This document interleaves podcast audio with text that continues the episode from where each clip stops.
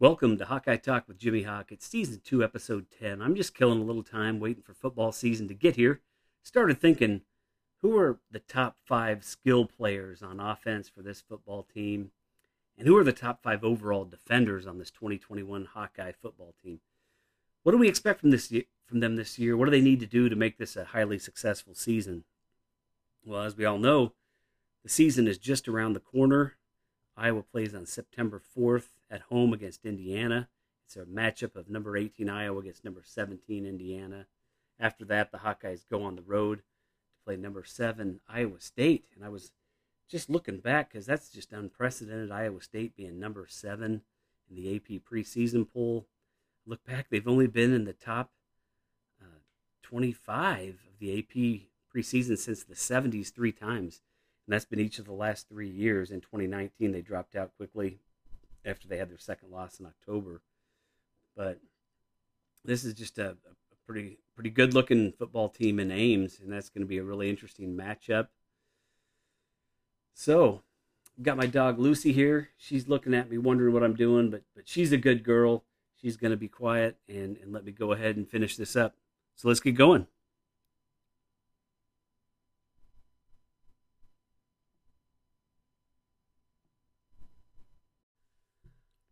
Well, let's get started talking about offensive players. And I called it the top skilled offensive players on this team because we all know that Tyler Linderbaum and what he can do on the offensive line. And I wanted to I wanted to look at the skill players. And my pick for number one is Tyler Goodson, the man they call T Good. It's a no brainer for me. He was first team All Big Ten last year by league coaches and media. He's on the preseason Doak Walker Award list for the best running back in the nation. Sounds like they have some really good backups too.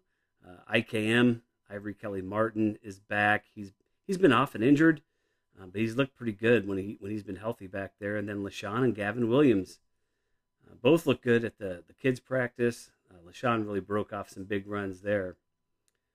But we need T Good to rack up a thousand yards this year. He was well on the way uh, this past year with more than 760 yards rushing in just eight games. If he can get to 1,200 or 1,300 yards in 2022 and get some help from IKM Leshon and Gavin Williams. Now, the Hawkeyes are going to have a pretty successful season. T. Good had 640 yards as a true freshman. He was the first true freshman ever to lead the Hawkeyes in rushing. He has that it factor. Uh, he's, he's a strong runner, but he can also make guys miss. And that 80 yard TD run from last year uh, really stands out against Wisconsin. Just that burst of speed. He also has nice hands. He has 39 career receptions. And if they can get him going in the receiving game, that'll open things up, get him in space, let him run around guys. And T. Good was given the reins last year at times to run the Wildcat formation. If they can run that with more success in 2021, the fans will be going absolutely bonkers. Kirk 3.0 or 4.0, whatever they'd call it. Let's do it. I'm looking forward to that. It's probably more Brian Ferentz influence in that, but I sure hope to see that again in 2021. Next up, is Spencer Petras. And I had to include him next because he's going to be throwing to the guys that I have next on the list. And he had a heck of a Kids Day practice. It opened a lot of eyes with fans seeing a more confident and accurate Petras out there, slinging darts to some pretty talented receivers. He's the field general. He's a good leader. The players like him. And if he can click this year, this team could have quite a season. I already mentioned the running game. And if both the running and passing game can be above average with the type of defense that we expect from Phil Parker year in and year out. I mean, look out for the Hawkeyes. And last year's issue was inconsistency and completion percentage. Uh, Petras has worked hard in the offseason, spending time with a quarterback guru, Tony Racioppi, to work on some things to make him more consistent and accurate. He has a better command of the playbook. He's been working with the wide receivers in the offseason. They're going to be more on the same page going into 2021. So I really have high hopes for for Spencer. You know, I think that uh, if he's on, this team could have a really, really memorable season. Let's move next to Tyrone Tracy Jr. Tyrone had a great freshman year, played some for Brandon Smith while he was going through some injuries. And if you recall, he had that 75 yard touchdown catch against Wisconsin and the almost miracle touchdown against Northwestern he was just dead to rights. He had about five, maybe it was six Wildcats ready to tackle him. It seemed almost impossible he would get out of that, but he spun, somehow made it to the end zone, and he's a fast guy with a good change of direction. Great combination of running away from people and also making them miss. If you go to YouTube and watch his freshman highlights, he is an impressive player. It's really impressive to go watch that that highlight on YouTube and, and remember some of the plays he made as a freshman. Well, as a redshirt freshman, Tyrone had 36 catches, 589 yards, and three touchdowns. He also rushed the ball six times. The production did drop off in 2020, but there were fewer games. The offense took some time to get going with a new quarterback. He had just 14 catches for 154 yards in eight games. But, you know, there were two senior wide receivers that were pretty good in ISM, Brandon Smith. So there weren't as many passes to go around. And now he's the guy. He should have a great year in 2021, catching a lot of passes. They need to get him into space, maybe try some jet sweeps, and put him in the backfield when T Good is running the Wildcat formation. Uh, the main thing he needs improvement on is drops. He had some drops over his career, um, but I expect him to have that all cleaned up here in his junior year. Sam LaPorta is next, the true junior tight end. I think he's ready for a breakout year. Uh, I'm hoping he has a good season, but I want him to be back next year rather than being another three and done Hawkeye tight end. But I'll be happy for him if, if he's a first or second or third rounder. But Brian Ferentz knows how to coach tight ends with his experience in the NFL, years of coaching the Hawkeyes. He just knows how to develop tight ends that are going to go into the NFL and, and really be successful. LaPorta had 15 catches for 188 yards as a true freshman. He stepped up last year with 27 catches for 271 yards in just eight games. And the Hawkeyes need another step forward for LaPorta. Uh, but more importantly, they need Luke Lachey, Josiah Miamen, or Eli Yelverton, the, the young tight ends, to step up with Shaun Beyer having graduated and trying out for the Broncos in the NFL. So I expect LaPorta to really have a great season this year and hopefully a couple of the young guys provide some good minutes as well. They should be ready as they've been in the system a couple of years now, and they were really highly recruited guys too. Well, next up is Nico Ragaini. He has played a lot of snaps with 46 catches in 2019 for 439 yards, two touchdowns. He had 18 catches last year for 181 in just the eight games. Nico's had some drops in his career, but you know, obviously he's been very productive too. And with with Ihmir Smith Marsette, Brandon Smith graduated, he needs to be ready to step up in his redshirt junior year. And I'm looking forward to seeing how Charlie Jones will fit into this offense. He was so good on special teams and really explosive, uh, returning punts last year. I can see him stepping up on the offense.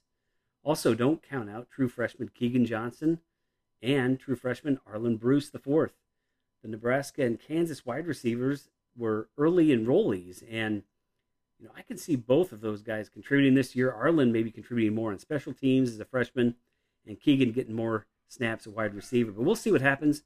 Arland Bruce, the fourth, played quarterback a lot in high school, mostly running the ball, and I can see some fun formations with him, including the Wildcat. But I assume Tyrone Tracy Jr. and IKM IKM will be in those formations also.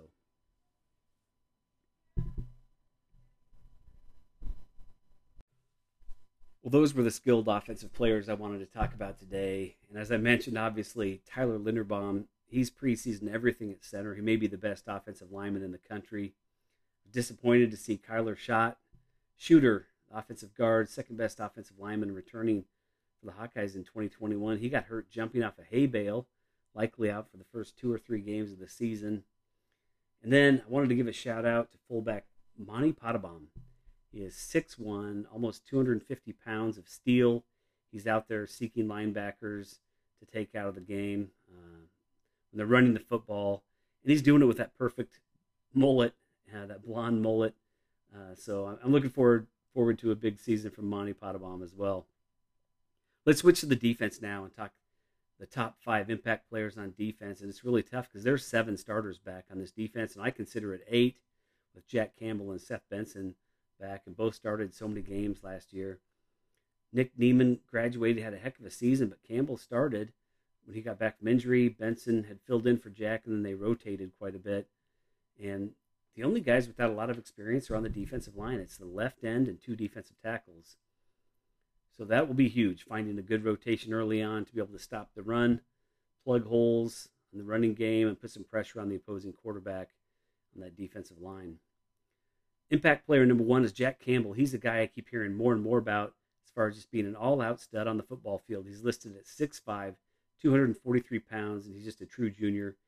He played as a true freshman, mostly on special teams. Saw action in 11 games. He was out with an ailment, some sort of injury, uh, the first three games of 2020, but when he came back, the defense really clicked. In five games, he had 29 tackles, 4.5 tackles for loss, one sack, three pass breakups, interception in the end zone against Wisconsin. That was a lot of fun. Brian Ferentz has been pumping him up, saying he looks the part and looks better than most of the linebackers he saw when he was with the Patriots. So it seems like this is really going to be a breakout year, and I'm planning on Jack being able to read plays quicker, reacting quicker, and being more physical on the football field. And I've heard guys kind of comparing him to Josey Jewell. Uh, he's a little bit bigger, and he, he doesn't quite have the ability, I don't think, yet, or he hasn't shown that he can react and read plays like Josey did. But man, once this game is, is slowing down for him, I mean, now that he's got, got quite a few starts under him, I think the sky is the limit. I think we're going to see him in, on the NFL rosters here pretty soon as well. Well, next is Zach Van Valkenburg, 6'4, 270 pound defensive end, six year senior. After transferring from D2 Hillsdale College in Michigan, he didn't do much in 2019, which was his first season as the Hawkeye, backing up AJ Epenesa. He only had six tackles in 11 games. And it kind of blows my mind how he went from Hillsdale College to six tackles to second team All Big Ten in 2020. And he tied for the lead nationally with four fumble recoveries he had 30 tackles, 8.5 tackles for loss, 3.5 sacks. And second team All Big Ten is a big deal with a, a player at his age and maturity level coming back for a sixth year to play football for the Hawkeyes, get a master's degree. Really smart kid and just taking advantage of that free education, loving every moment of being a D1 football player for the Hawkeyes. I think he has a chance to be in the NFL next year as well, especially if he takes another step in his development this year rushing the quarterback. Next is Jack Koerner. Um, he's my pick here, and, and I think he really deserves it with him being second team All Big Ten by the league media last year, third team by the coaches. He's a physical guy. He had 45 tackles in 2020 with three interceptions in just eight games. If you go back to 2019, he started 11 games. He played in all 13, but he had 81 tackles, uh, caused a fumble, had an interception, five pass breakups, and in 2018, he played quite a bit, but mostly on special teams. He's a hard hitting guy. He's a leader in that defensive backfield. And it's pretty exciting to have a guy with his experience and ability back for another year in 2022.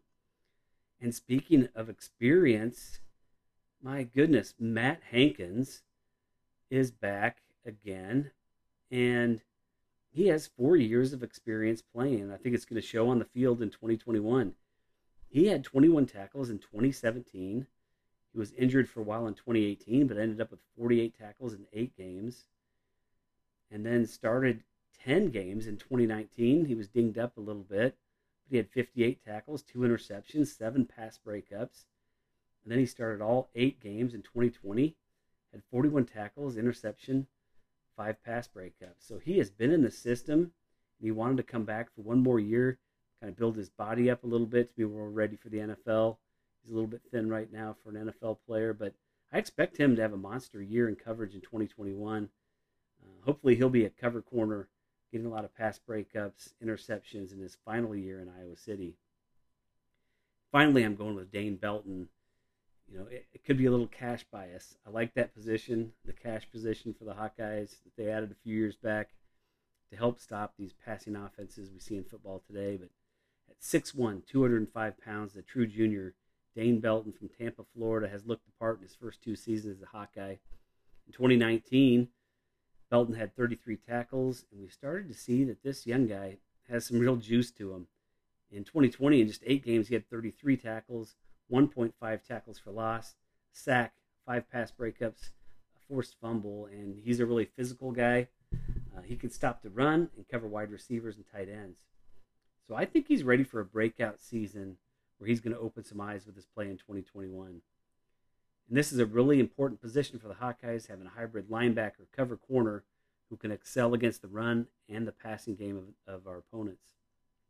Hawkeyes So, you know, it's hard to narrow this down to five because this defense really has some great players returning. Riley Moss is another great one. He's a playmaker. He has two 50 plus yard TD returns for touchdowns in his career. He played as a true freshman, uh, even got freshman of the week against Minnesota after two interceptions in that win.